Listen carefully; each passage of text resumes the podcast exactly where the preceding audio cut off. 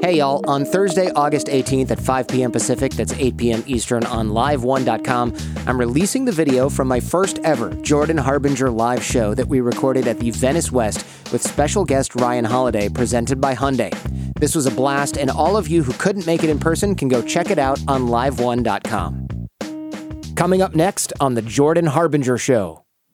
There is another type of placebo effect which relies not on your conscious expectation, but more of an unconscious learning process where if you take a drug several times, your body learns the physiological response to that drug. And then if you take a placebo, your body automatically triggers that same physiological response. Welcome to the show. I'm Jordan Harbinger. On The Jordan Harbinger Show, we decode the stories, secrets, and skills of the world's most fascinating people. We have in depth conversations with scientists and entrepreneurs, spies and psychologists, even the occasional former cult member, investigative journalist, economic hitman, or astronaut. And each episode turns our guests' wisdom into practical advice that you can use to build a deeper understanding of how the world works and become a better thinker. If you're new to the show or you want to tell your friends about it, and I love it when you tell your friends about it, I suggest our episode starter packs. These are collections of our favorite episodes organized by topic, and they'll help new listeners get a taste of everything that we do here on the show. Topics like persuasion and influence, negotiation and communication, abnormal psychology, investing and financial crimes, technology and futurism, and more. Just visit jordanharbinger.com slash start or search for us in your Spotify app to get started. Today, one from the vault from a couple years back that I particularly enjoyed. We're talking with Jo Marchant, author of Cure, A Journey into the Science of Mind Over Body. Now, we're talking about the placebo effect. There's nothing magical here. A lot of people like to equate magic with the mind over matter and all that stuff. No, this is a, it's kind of like a kiss and make it all better kind of thing. Is that real? How do regular emotional states influence our health? What can the mind really do? How and why it works? And more importantly, perhaps, what are the limitations of the placebo effect? We see a lot of pseudoscience lately about uh, the placebo effect. It cured me of this. It helped me with this other thing, whatever, cancer. Some of it's real, some of it just is not. And it's very dangerous to confuse the two. Last but not least, how can we use these latest findings in our own lives and harness our very own placebo effect? I hope you all enjoy this one from the vault with Dr. Jo Marchant. So, Jo, tell us what you do in one sentence. I'm a science journalist and author. What I really like about this is you're not just a writer, you've got a PhD in genetics and medical microbiology. And so you write about things that you actually know about. This isn't kind of like, oh, I'm going to write about stuff and then exaggerate a lot of it so that it's more interesting. Yeah, I'm a scientist by training. So seeing the evidence is really important to me and being rigorous is really important to me.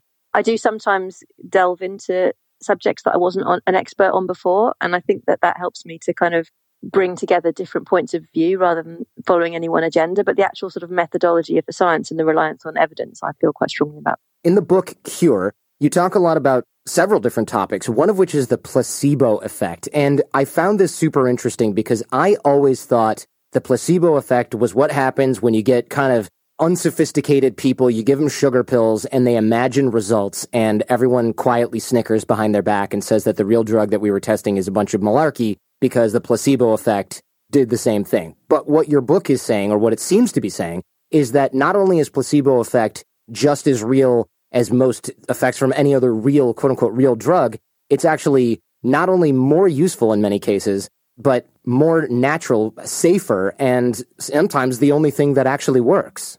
Yeah, that's a, a, very good description you just gave, actually, of the kind of conventional view of placebos that if somebody gets better after getting a fake treatment, then either they would have got better anyway or they've somehow been fooled into thinking that they feel better even if nothing's actually changed. But yeah, the really interesting thing that's coming out of the research now, including brain scanning and those kinds of studies, is that when somebody responds to placebo, you see these measurable biological effects happening in their brains that are identical in many cases to the changes that you get with drugs. So when someone responds to a placebo painkiller, neuroscientists can see the release of endorphins in the brain, which is exactly the same pathway that opioid drugs, things like morphine, work through. Parkinson's patients, when they respond to placebo, they get a release of dopamine in the brain, which is the neurotransmitter that they're lacking. So again, it's the same pathway as the drug. And so again and again, researchers are finding we don't imagine the improvement that we see after taking a placebo. It's actually a real biological change.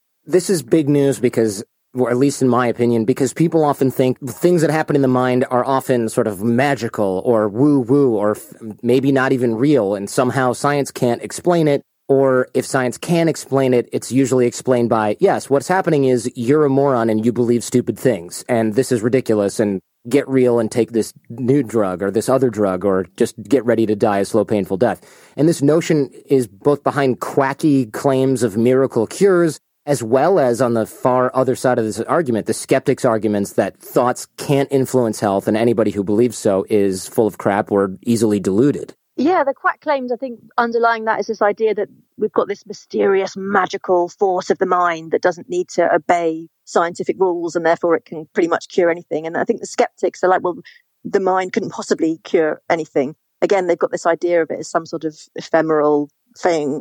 But yeah, that's for me, the scientific view is that the mind and the body are in, entwined. And if you have a change in the body, you have a change in the mind. If you have a change in the mind, you have change in the body. So the mind is working through defined biological pathways that we can study scientifically. And often these sort of natural biological pathways that are happening in the brain and the body, these are the same pathways that we take advantage of when we're using drugs as well. So I, there's nothing kind of magical about it. It's just the way that we've evolved, essentially. So let's talk more about the power of placebos. I mean, it seems like conventional thinking, going back to what we'd said earlier, is that if a treatment works no better than placebo, it just doesn't work. And that's not really the case anymore, or at least that's what you're arguing is no longer the case or has never been the case. Well, if a treatment works no better than placebo in a trial, it tells you that that treatment isn't working necessarily the way you think it's working. So if you take acupuncture, for example, or homeopathy, and you can test those against placebo or fake versions of themselves, and there's no difference, then it tells you that those needles aren't really doing anything or that homeopathic remedy isn't doing anything. But that doesn't mean that it isn't working because placebo responses themselves aren't all the same. Some can be larger than others, and they can be actually larger than the responses you'd get with conventional treatment. So there's a very interesting trial in more than a thousand patients with chronic low back pain. So a really big trial. There was no difference in that trial between acupuncture and placebo acupuncture. So this is a kind of fake acupuncture where the needles go in the wrong places and they don't properly penetrate the skin. So scientists right. would usually say, oh, well, then it's worthless, doesn't work, right? throw it out. But in this trial, there was a third group. The third group got the conventional treatment, including the drugs, the painkillers. That group did barely half as well as either of the groups that got the acupuncture. So a placebo controlled trial tells you something about the way in which a treatment is working. But just because something is no better than placebo doesn't mean that can't actually be helping patients quite significantly. So I think we have to change our attitude a little bit to the way that we interpret these trials and to how we think about what it means for a medicine to work or to not work. Right. So this almost shows more about what scientists maybe don't know about how the body works and how the brain works to respond to, say, pain versus this just not being a real thing, right? This just not being a real cure or being quackery. Yeah, like we need placebo controlled trials to tell us whether drugs are working through direct biochemical effects, and that's fine. But what we're doing at the moment is throwing out everything else because everything else is in the placebo group. But actually, particularly when it comes to symptoms that we experience, things like chronic pain, particularly, but also nausea, fatigue, depression, all of these things that have to do with quality of life. The brain plays an incredibly important role. Our mind, our attitude is really important. And so we're throwing out all of the very things that could be helping us. There's a, a lot of research now that's going into, well, how can we use these placebo effects to help people with those symptoms? When it comes to health and conventional science and medicine, why do you think that we tend to ignore or downplay the effect of the mind on the body. Why do that when we're looking for results? I think there's quite a lot of things going on there. I mean, one is just, I think there's a lot of prejudice in science that anything to do with the mind, subjective things are kind of flaky and not very scientific. And possibly that goes back to Descartes, even the philosopher in the 17th century who kind of divided stuff into objective physical, measurable things that could be studied scientifically. And then the subjective thoughts, beliefs, you know, the stuff of the mind that he thought could not be studied scientifically. And no neuroscientist that was respected today would really argue that, that we have such a split. You know, every different sort of mental state or thought that we might have is reflected by a physical change in the brain. But I think it's, there's still a hangover from that, that scientists don't think that anything that's subjective, like pain, for example, is really very scientific. I think it's also to do with where the money comes from in trials, because the vast majority of clinical trials are funded by drug companies. And so you wouldn't really expect them to be carrying out trials in mind body therapies or anything that's going to reduce our reliance on drugs. But if you're going to base your medicine on evidence, then the evidence you end up basing it on is going to depend on what trials you do, and that depends on who's paying for them. So it's kind of a self fulfilling prophecy, if you like, that we end up with most of our medical care based on physical treatments and drugs that you can sell. So basically, if I'm a drug company and I'm paying for the trial, I don't want to prove that sugar pills that convince you to do things can heal you. I want to prove that this chemical that I've worked on that cost me hundreds of millions of dollars to research is the only option that you have. So prove that. I don't want to prove the other. In fact, I probably want to argue against those other things, but the best way to do that is simply to drown it out or make sure that it doesn't get any oxygen. Yeah, and I don't think we can necessarily blame them for that. You know, that's just the job that they do. They're drug companies. You know, I don't think we should be relying on drug companies to tell us everything we need to know about what's effective medical care. I think we need to find maybe other funding streams or, or other ways of doing this. So it's not a case of I think drug companies are evil and we should blame them for the whole thing. I just think that it's a really bad idea to rely on them for all of the evidence that underlies our medical system. Right. It's kind of like relying on a coal company to say, by the way, have you guys seen solar energy? We could totally improve on this and we would have no need for all this oil that we keep drilling. There's no incentive for them to do that. Yeah, or letting all of your research for sort of good nutrition come from companies that make sugar. You know, it just doesn't make sense. Yeah, whether it's nefarious or not, the hashtag capitalism here says, look, look where the incentives lie. And the other thing that tends to push mainstream opinion away from any kind of alternative healing, and I mean alternative healing, and I'm taking a, a wide swathe of this because I don't want placebo effect to get mixed up with snake oil, literally or figuratively. And, and I think the new generation, people my age now, often would not be surprised that our emotional state might be important in warding off disease. Depressed people get sick more. People who are happier live longer. I mean, this is not news for an ever growing segment of the population. And the idea that our minds have quote unquote healing powers, it's seen as so flaky because of the snake oil that we've seen in the past. Yeah, I think we absolutely have to have a scientific approach. So I don't think we can just say, oh, the mind's great, the mind can cure everything, because it doesn't cure everything. There's strict sort of limitations on what the mind can do. Sometimes it can have a very surprisingly dramatic effect. Other times it doesn't have any effect at all. So we need to know when it works, in which situations can we try to harness that. So we don't want to get it mixed up with snake oil. I think we absolutely have to base it on the scientific trial. And I think the science that you write about in the book acknowledges the role of the mind in health and thereby, hopefully, as you write, rescues it from the clutches of pseudoscience, which is, I think, kind of what we're trying to do here a little bit today. Tell us what the placebo effect can do, and then let's talk about what it cannot do. Because that dividing line where the limitations exist is kind of where the rational and sane of us get off. And the snake oil salesman we're talking about here continue to go down the path of this can cure everything. Don't go to the doctor. You know, cure your cancer with this drink I made out of a pomegranate or whatever the hell these guys are selling. Yeah. So, one thing to know about the placebo effect is there's not just one placebo effect, there are many placebo effects. So, depending on the circumstances, you can get different biological changes happening in the body. So, depending on how you believe your condition is going to change. And there's two main ways in which placebos work. One is through conscious expectation. So, yeah, this knowledge or belief in a treatment that you're taking. And that works best for symptoms that we're consciously aware of. So, things like pain, nausea, fatigue, itching, wheezing. It can include objective visible changes, things like rashes and swellings, which was a real surprise to me. I hadn't realized that before I started looking at all of this but generally things that you're consciously aware of. So your just belief or expectation in a pill doesn't seem to have much effect on, say, the immune system or your cholesterol levels or your blood sugar. So things that we're not consciously aware of. And, you know, taking a placebo is not going to be able to produce, suddenly magically produce a chemical that your body isn't normally capable of making. So, you know, insulin in a patient with diabetes, for example, it's not going to help sort of save your body when it's overwhelmed. You know, it's not going to shrink a tumor. It's not going to banish a serious infection. So it's mostly to do with quality of life, pain, depression, nausea, fatigue, those kinds of things.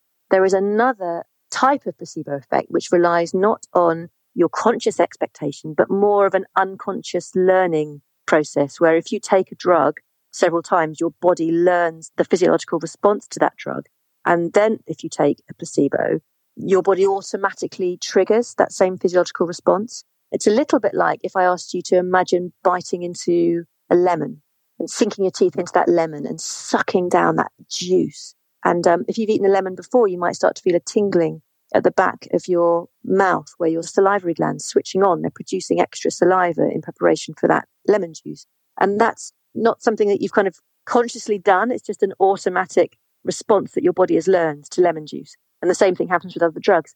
And this kind of learned response, that can reach sort of further into the body, if you like. That does affect immune responses, hormone levels, a much wider sort of range of basic physiology, the basic processes of disease, if you like. And so what we need to try and do if we want to harness placebo responses is try and use those together in a clever way. So you could have placebos for depression or pain, for example, and there are trials now suggesting that actually honest placebos work too, that just taking a placebo might give you a significant response. Whereas if you want to take an immunosuppressant, if you're a kidney transplant patient, there are studies going on in this right now. You might have a regime where you give somebody a drug several times so that they learn the response, and then you can use a placebo to get the same clinical effect without the drug dose. So you're reducing the side effects of those drugs. You're listening to The Jordan Harbinger Show with our guest, Jo Marchant. We'll be right back. This episode is sponsored in part by Squarespace. Have you ever thought, I'm just an ordinary dude or dudette? Do I really need a website?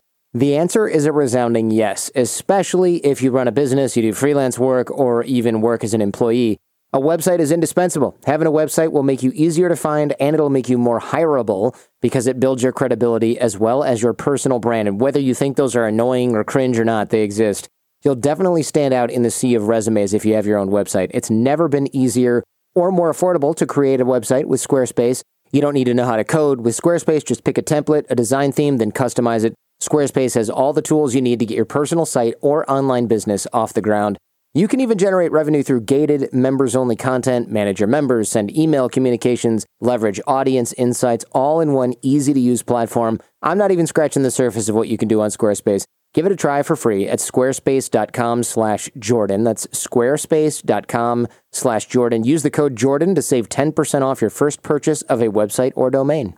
This episode is also sponsored by BetterHelp Online Therapy. I have a trainer. I've talked about it a lot. It's been life changing. Gabriel and I have voice coaching once a week as well. I keep up with regular checkups at the doctors. I get my teeth cleaned more than the recommended amount of times. As I often remind you, taking care of your mental health is just as important. You are your greatest asset. So invest the time and effort into yourself. That includes your mental health. BetterHelp is online therapy. They offer video, phone, even live chat sessions with a licensed professional therapist in the comfort of your own home or wherever. I know some of you have been writing in, you do it in your car during your break. Some of you do this uh, on vacation while you're friggin' on a beach. I mean, you basically, if you can make a phone call from there, you can do BetterHelp from there. Rather than waiting weeks to get booked with a therapist, get matched with a BetterHelp therapist in under 48 hours.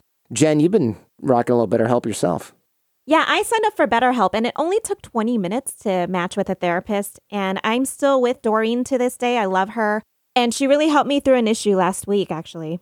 I also love the app. It's got a great journal feature where you can put down notes whenever something comes up so you don't have to remember everything.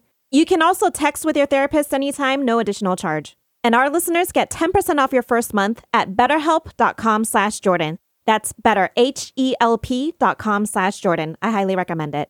If you're wondering how I manage to book all these great authors, thinkers, and creators every single week, it is because of my network. I'm teaching you how to build your own network, not in a schmoozy, gross way. Nobody likes those people. This is a free course. It's over at jordanharbinger.com slash course.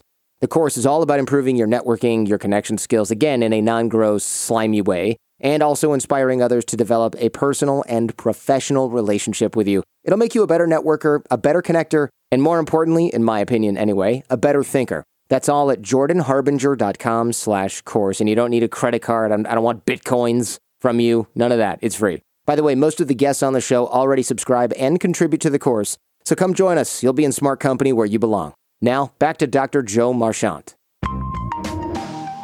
Right. So we're looking at certain types of drugs or placebo, I should say, that release endorphins that block pain.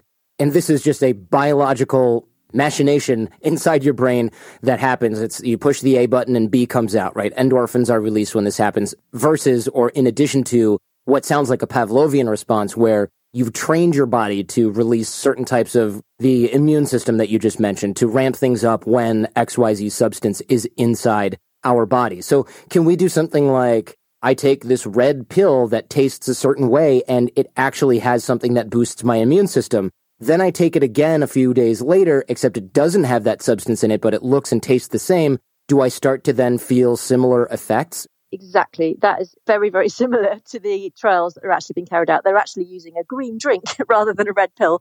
But yeah, it's exactly what you're suggesting. So you could either take a pill that boosted the immune system, or actually what they're using are pills that suppress the immune system. Because for patients with autoimmune disease, for example, or organ transplants, you know, there are a lot of people who need to take immunosuppressants and they have horrible side effects. So the idea is you train the body to respond to the drug, and then you can get the same response with your placebo. So they're getting the immunosuppression they need without the toxicity of those drugs. And it's something that you could probably do. I mean, it works with pain as well. Parkinson's disease is another one where it's being looked at that you could have a blister pack of, of pills and you don't know which ones are the placebos, which ones are the drugs. They're just mixed up together. The idea is you end up with the exact same clinical effect, but with a much lower drug dose. So the placebo effect isn't just one effect, it's a melting pot of responses from what it sounds like.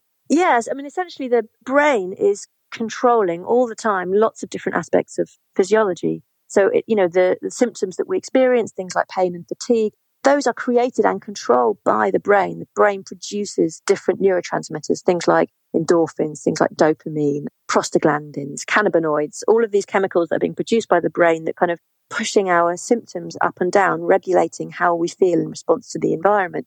And that can be in response to physical signals like, you know, results of infection and injury, but also our psychological state, you know, the information that we're perceiving about our surroundings, our mental state at any particular time. That's also pushing those symptoms up and down. So these thoughts and beliefs and emotions, whether you're stressed, whether you're worried about something, whether you feel safe and cared for, all of this is causing different neurotransmitters in the brain to be released, which is changing the levels of those symptoms that we experience. And then when it comes to as- other aspects of physiology, like the immune system, again, the brain is in constant two way communication with the immune system, determining how the system should be regulated depending on our environment. With the immune system, it seems that our conscious thoughts don't seem to play such a big role, but these learning processes do. So again, it's understanding how is the brain interacting with these different things, whether it's pain, whether it's immune responsive, what are the mechanisms? And then we can develop ways of sort of cleverly pushing things in the way that we want them to go without sometimes the use of drugs. So is the placebo effect then limited to the maybe natural tools that the body and brain have available? Because it sounds like our body's doing all the work, really. Yeah, absolutely. That is the main limitation that you can only work within the natural limits of the body's physiology. So obviously, if you've got a drug, you can give much higher doses of something that the body could ever make. So you can have more powerful effects. But then you also get into the realm of problems with side effects, tolerance, addiction. So you can have bigger effects, but there's also much greater dangers. And so generally, if we have an effective medical treatment, then I don't think it makes sense to suddenly switch to placebos because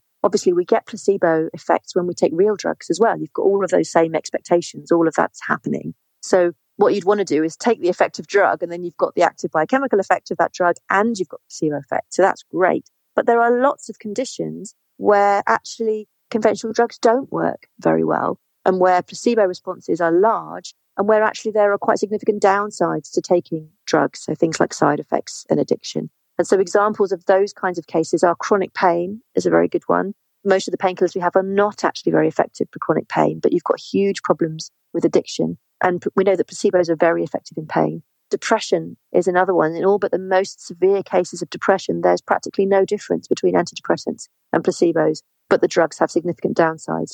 So in these kinds of cases, researchers are, are saying actually it might be worth offering people placebos before progressing, if necessary, to the active drug.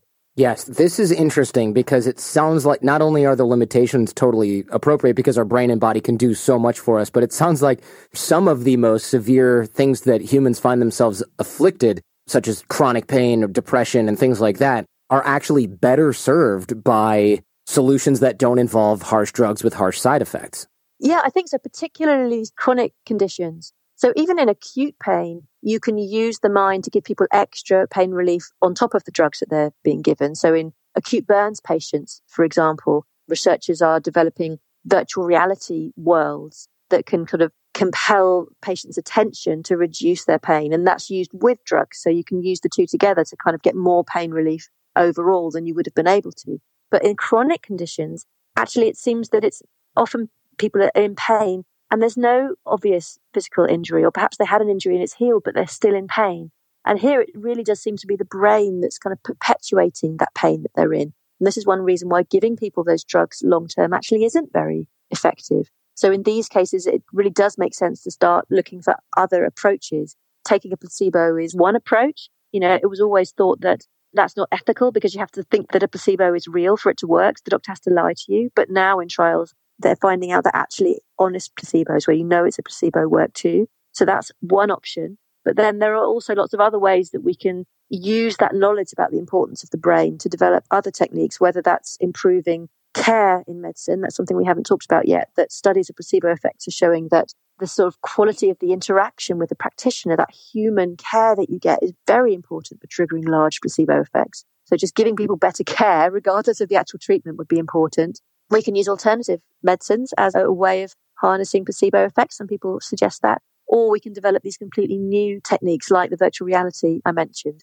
Taking sort of placebo pills is one option, but there are lots of other ways of triggering placebo effects. Even things like cognitive behavioral therapy or mindfulness meditation, which is shown to be very effective for chronic pain, for example. It's just a way really of changing your own attitude and triggering your own placebo effects, if you like. You've mentioned that showing people additional care and things like that is it helps to to utilize the placebo effect. So basically, kind of reducing this down to absurdity, it sounds like kiss it and make it all better in terms of a kid falling down and scraping his knee is actually kind of legit. Yeah, I mean, I have two young children, and I really like knowing now that if they fall over and hurt themselves, they kiss it better.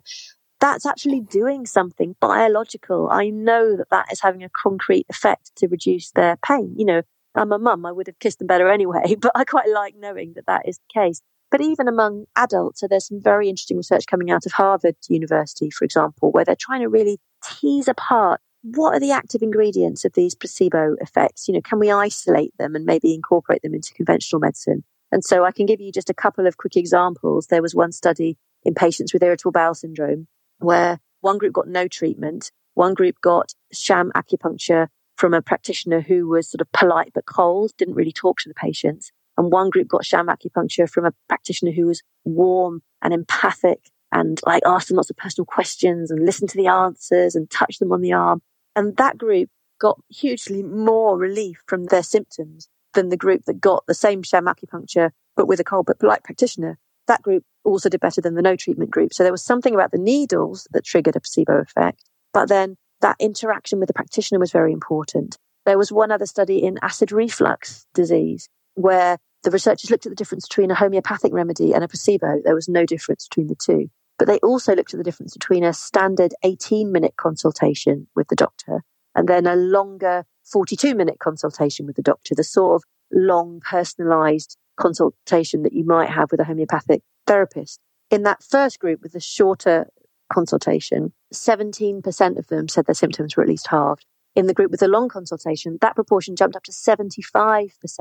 So I think we all know that being cared for kind of helps and makes you feel better, but it's just how dramatic that difference can be. For me, that was really surprising that, you know, acid reflux disease is not usually thought of as, it's not a psychosomatic condition. You know, it has a real physical cause and can be very distressing for people. But just having that change in the consultation, regardless of the actual treatment they were getting, made a huge difference to their outcomes. So you end up with things that formerly took really hazardous drugs to control, and we end up with essentially zero side effect benefits from placebo. But on the other side of that same coin, since it is limited to what the brain and body can do, what are some examples actually of things that we can't change? I mean, I'm thinking cholesterol or blood sugar. Are those things that we can help with placebo, or is that just, hey, look, this is the machinery, we can't ignore it? Yeah, so there's no evidence, as far as I know, that placebo statins is going to change your cholesterol level, for example. That doesn't seem to be controlled by the brain. I think blood sugar levels as well. So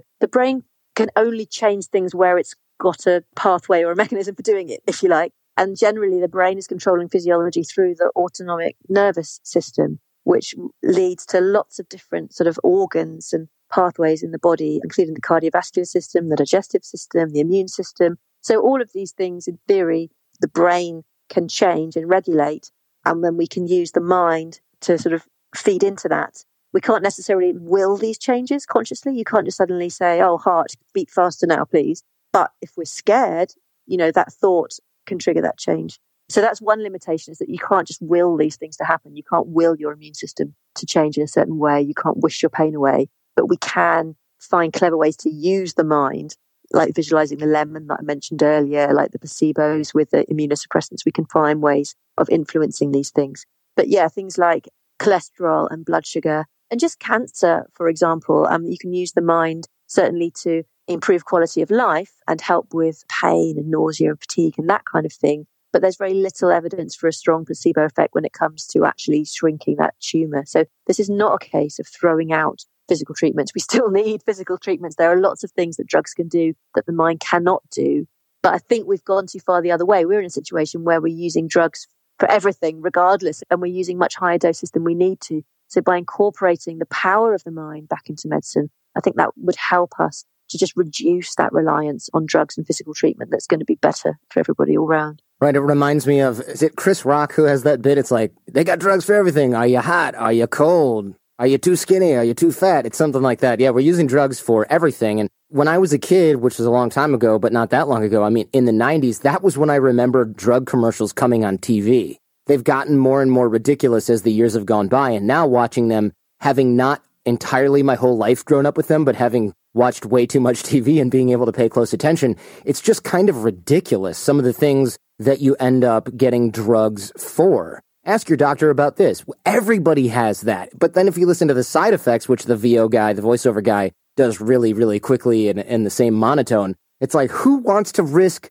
leaky, you know, insert the blank here because they wake up at night sometimes when they're not supposed to? I mean, it's just complete lunacy to me. And I'm not anti drug. I'm a little bit more anti drug probably than the average person, but I'm not crazy with it. And I'm certainly not someone who goes to do natural cures all the time, especially if there's no science behind it. But I love the balance that you took with the placebos. Of course, just because the benefits mediated by placebos are, are mostly subjective, you argue that they still have potential value for medicine. And that leads to the question, though, why aren't practitioners using more of this? I think it might be partly just because the evidence base so far, a lot of the studies are fairly small, or we have the kind of the basic science to understand the mechanisms in an experimental setting. But those trials that you need to really translate that into medicine aren't always there. And I think that is partly a political issue where people who are giving out the grants find it hard to get their heads around this kind of work. A lot of the researchers I spoke to said they find it really hard to get funding for the work that they're doing yeah, the funding that we mentioned for the clinical trials, where most of these are carried out by drug companies. So there's just a lot of obstacles against doing the work that needs to be done to really translate this into medical care. I think the upside is that a lot of this we can look at as individuals. You know, I certainly feel that I can incorporate a lot of this into my own life in terms of, you know, the way that I view my own symptoms now, I would say has changed. So I still listen to the symptoms if I'm in pain or I'm tired or, you know, feeling ill or whatever.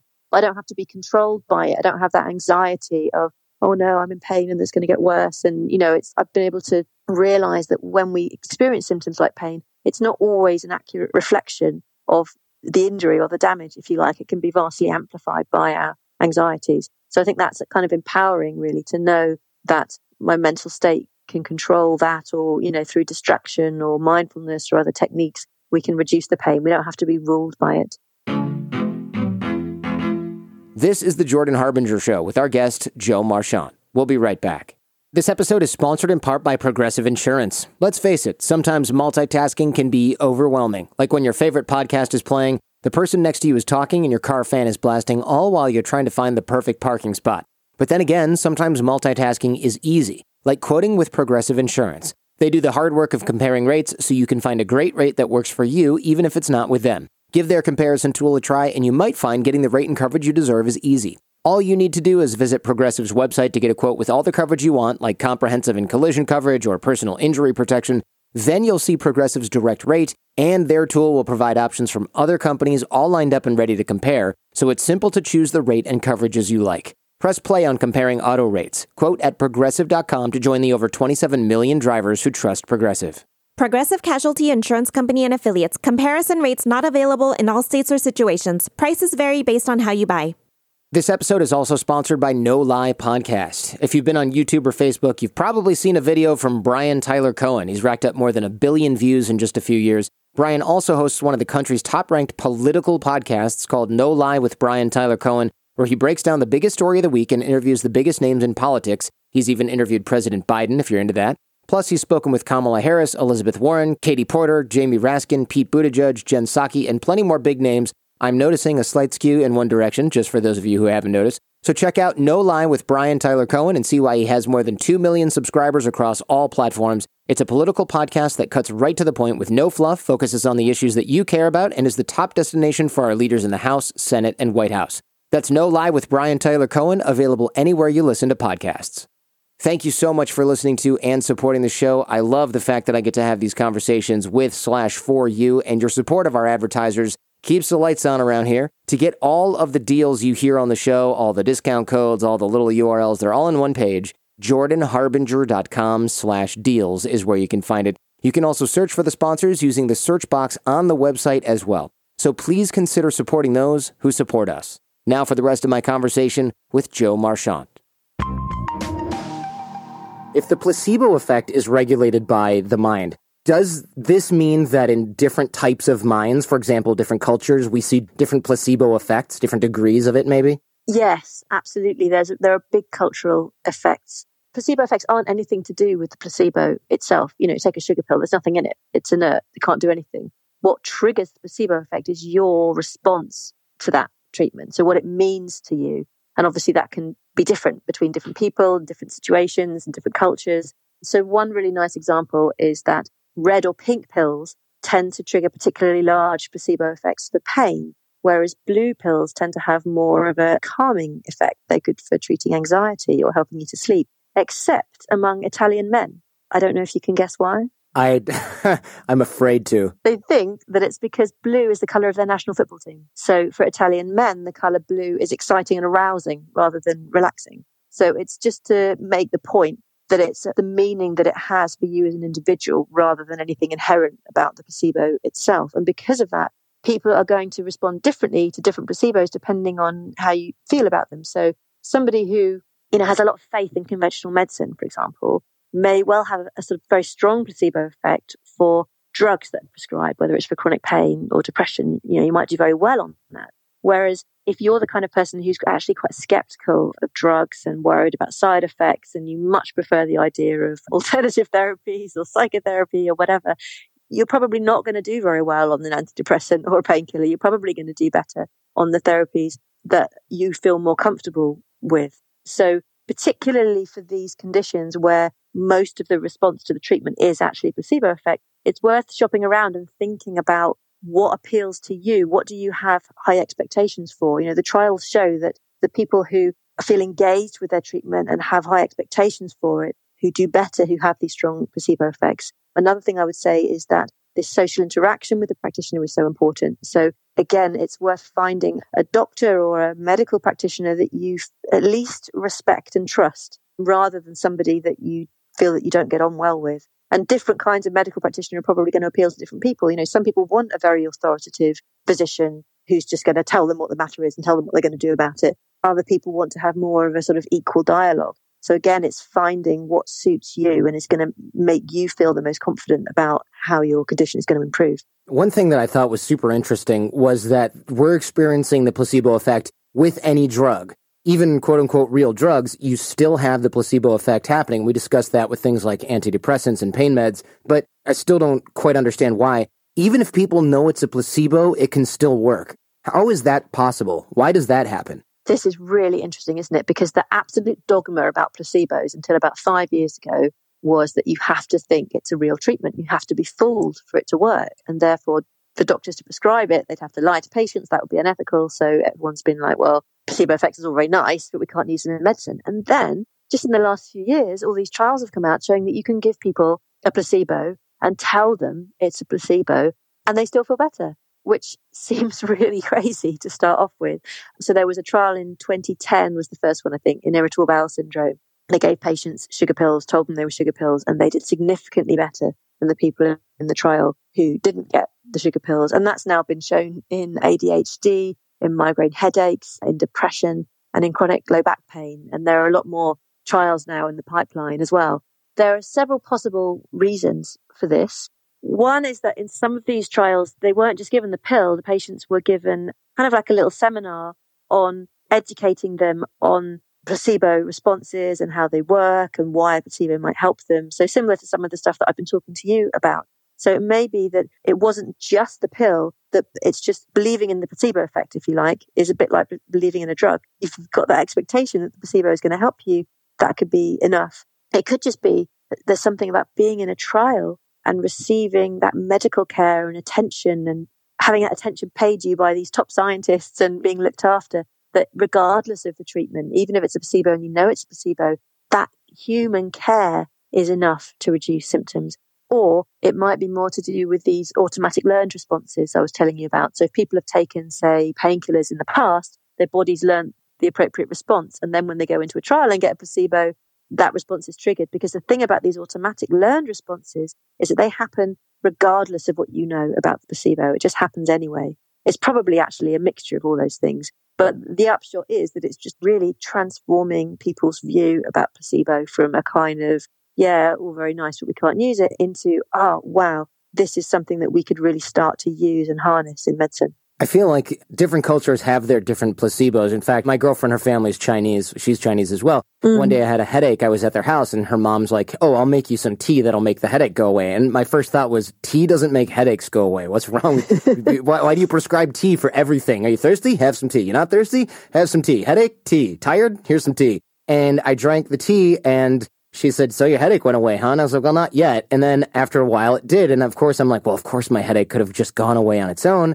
But I thought, what's the harm? I just read your book, by the way, and I thought, what's the harm in just believing that tea cures headaches? I don't take Tylenol or painkillers anyway. I might as well have something else that, in air quotes, cures my headaches. So sure, tea cures my headaches. Why not?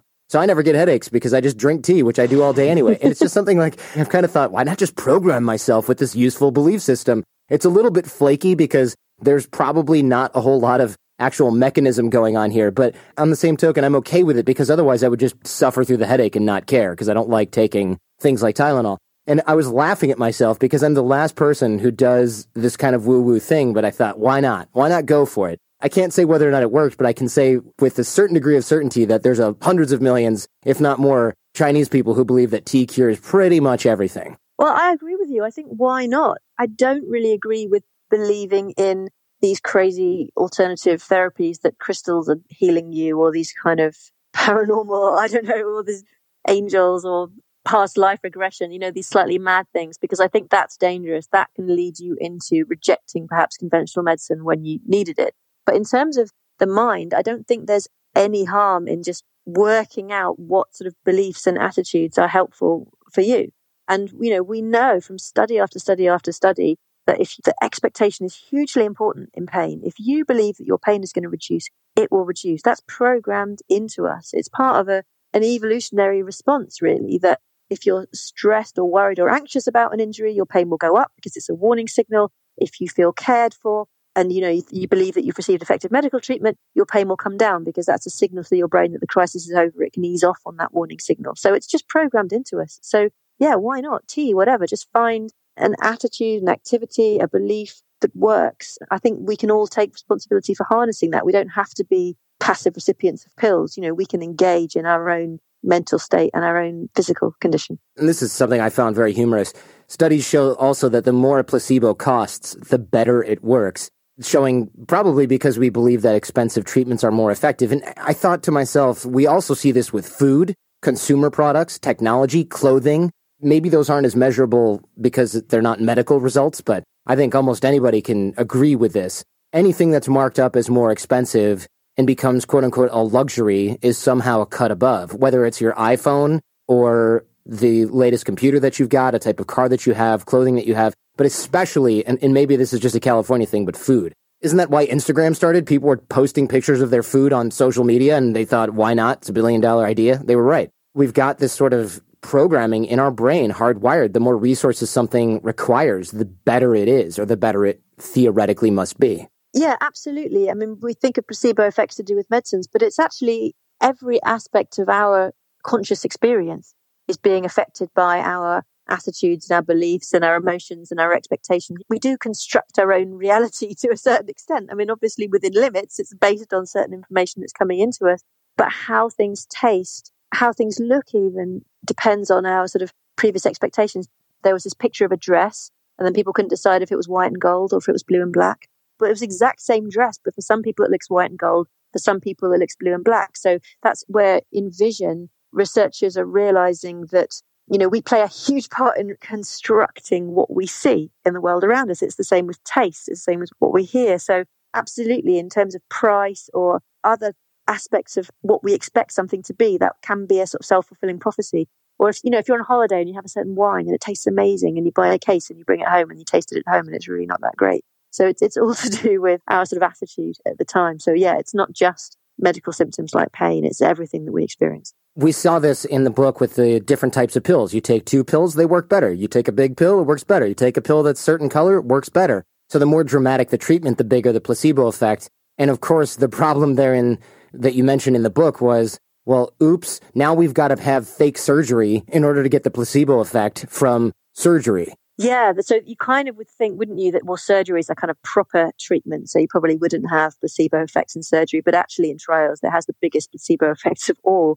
So there was a big analysis recently of a whole load of different surgical techniques that were, you know, all thought to be really promising. And then half of them, the real surgery was no better than the fake surgery. This is for conditions from osteoarthritis to angina. I mean, it was just incredible, really, that surgeons have been doing a lot of these techniques because traditionally they don't test their surgical procedures in placebo controlled trials because it was always thought that fake surgery wasn't very ethical. So they just kind of go ahead and do it and see people getting better. And it's only in the last few years that we're realizing how much of that was actually placebo effects. And then it's a dilemma then because what do you do? If a surgery is really helping people, but it's only working through a placebo, do you stop doing that and take that benefit away from those people? I mean, it's a difficult one. You talk a lot in the book about stress, bad stress, and turning it into good stress.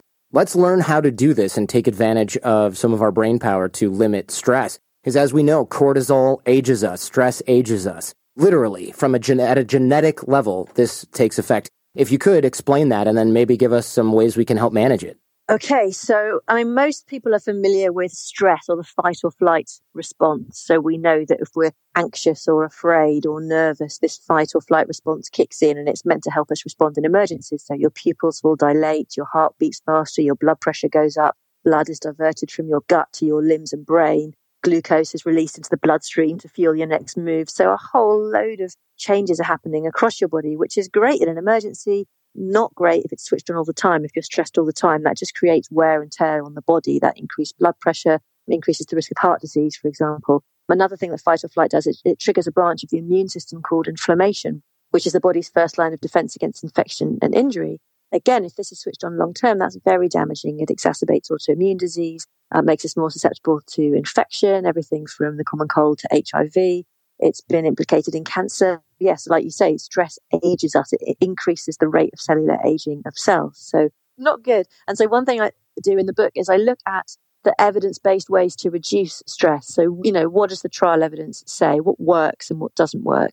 Mindfulness and meditation is one of the best studied. For example, there are now hundreds of trials suggesting that that does reduce stress. It also reduces chronic pain and anxiety and fatigue. Social connection is another one. You're sort of best possible protection against stress is to have strong social relationships. And that feeds through into life expectancy. So people who have strong social relationships, who feel sort of integrated and part of a social group, they don't get as sick and they live longer. That's one of one of the strongest findings that we have in behavioral science.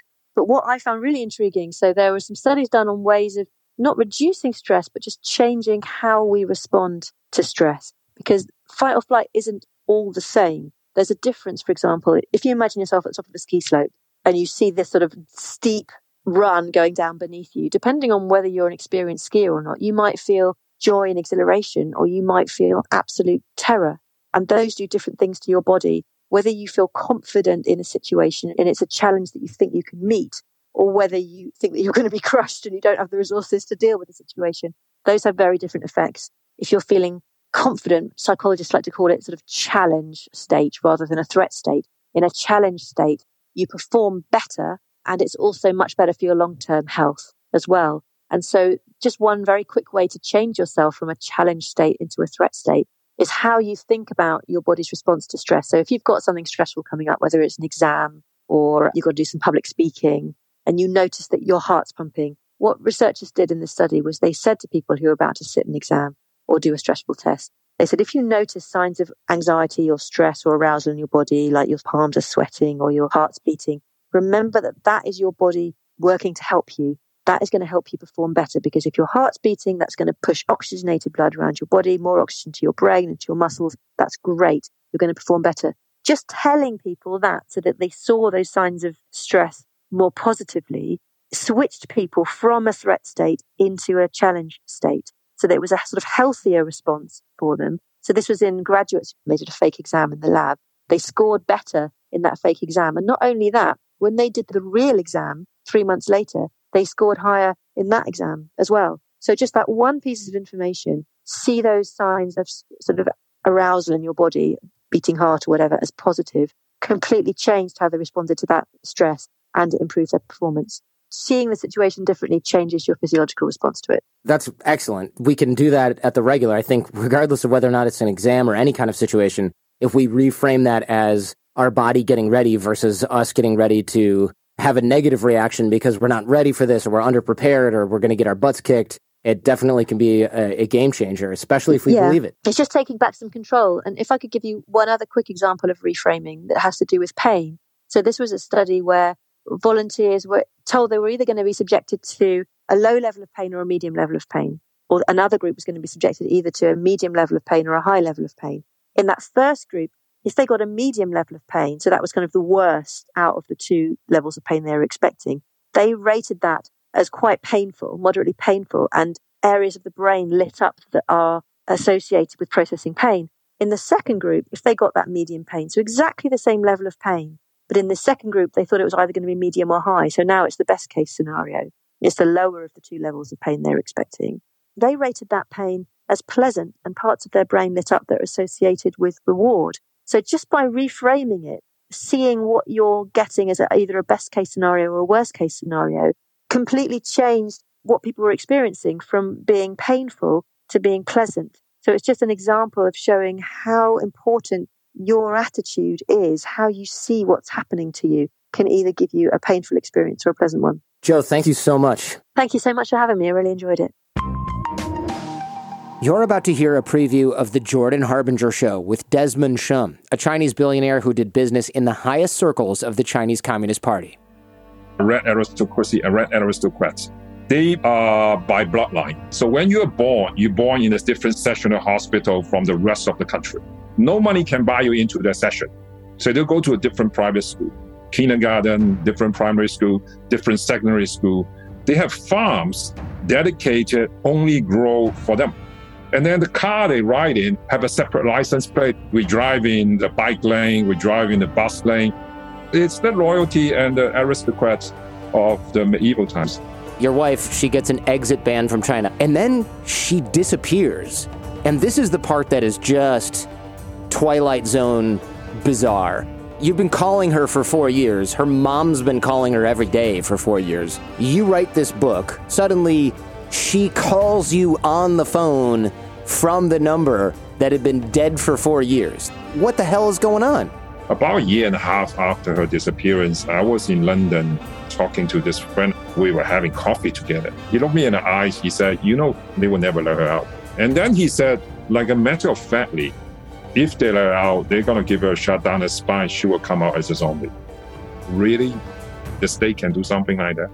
And they will do something like that? You were friendly with many people in Xi Jinping's inner circle. How do you assess his character? He sees himself as an emperor to rejuvenate the dynasty. That's what he wants to do. That is the, I think, for everybody, including Chinese in China, that's the most dangerous thing because he is re engineering the entire country in every dimension, where it's going to end. That's the most dangerous thing. To hear how it all came crashing down, his wife vanished, and his escape abroad, check out episode 684 of The Jordan Harbinger Show.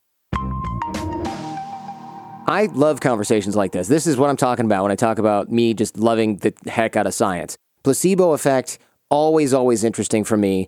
And the reason I wanted to do this show. I remember a few years back when I really wanted to do this episode of the show because I'm fascinated with the mind can do for the body, but I'm also just very alarmed by people selling placebo ish cures for things. We know now that it's limited essentially to pain, and you can't have a placebo effect that cures an actual ailment other than pain. And not knowing that is very problematic because you see these cures online or these people talking on TV, look at this, it cures this, it cures that. And it, that is just not true. It's dangerous. And it can dissuade people from getting actual, real medical treatment. And that's probably what's most insidious and most dangerous about all of this. You give your money to a con man instead of getting actual cancer treatment, for example, that can kill you. So, this type of thing is sort of near and dear to my heart. I do really want to educate people on these things. So, I appreciate Dr. Jo Marchant's time here. Big thank you to her for coming on the show. Links to the book and everything else mentioned on the show will be in the show notes at jordanharbinger.com. Books are always at jordanharbinger.com slash books. Please use our website links if you buy the book. It does help support the show. The links work overseas. They're Amazon links. They work with audiobooks. Anywhere and anything you get through those links does help. I know people are like, oh, I live in Japan. I can't do it. Yes, you can, and please do. Transcripts are in the show notes. Videos are on YouTube. Advertisers, deals, and discount codes. Every way to support the show is at jordanharbinger.com slash deals please consider supporting those who support this show. I'm at Jordan Harbinger on both Twitter and Instagram, or connect with me right there on LinkedIn. I'm teaching you how to connect with great people and manage relationships using the same software systems and tiny habits that I use every single day. That's our six minute networking course. That course is free over at jordanharbinger.com slash course, teaching you how to dig the well before you get thirsty and build those relationships before you need them. Most of the guests on the show actually subscribe to the course, so come join us. You'll be in smart company where you belong. This show is created in association with Podcast One. My team is Jen Harbinger, Jace Sanderson, Robert Fogarty, Millie Ocampo, Ian Baird, Josh Ballard, and Gabriel Mizrahi. Remember, we rise by lifting others. The fee for this show is that you share it with friends when you find something useful or interesting. If you know somebody who's into science or even pseudoscience or really wants to learn about the placebo effect, what it can and cannot do, Please share this episode with them. The greatest compliment you can give us is to share the show with those you care about. In the meantime, do your best to apply what you hear on the show so you can live what you listen, and we'll see you next time.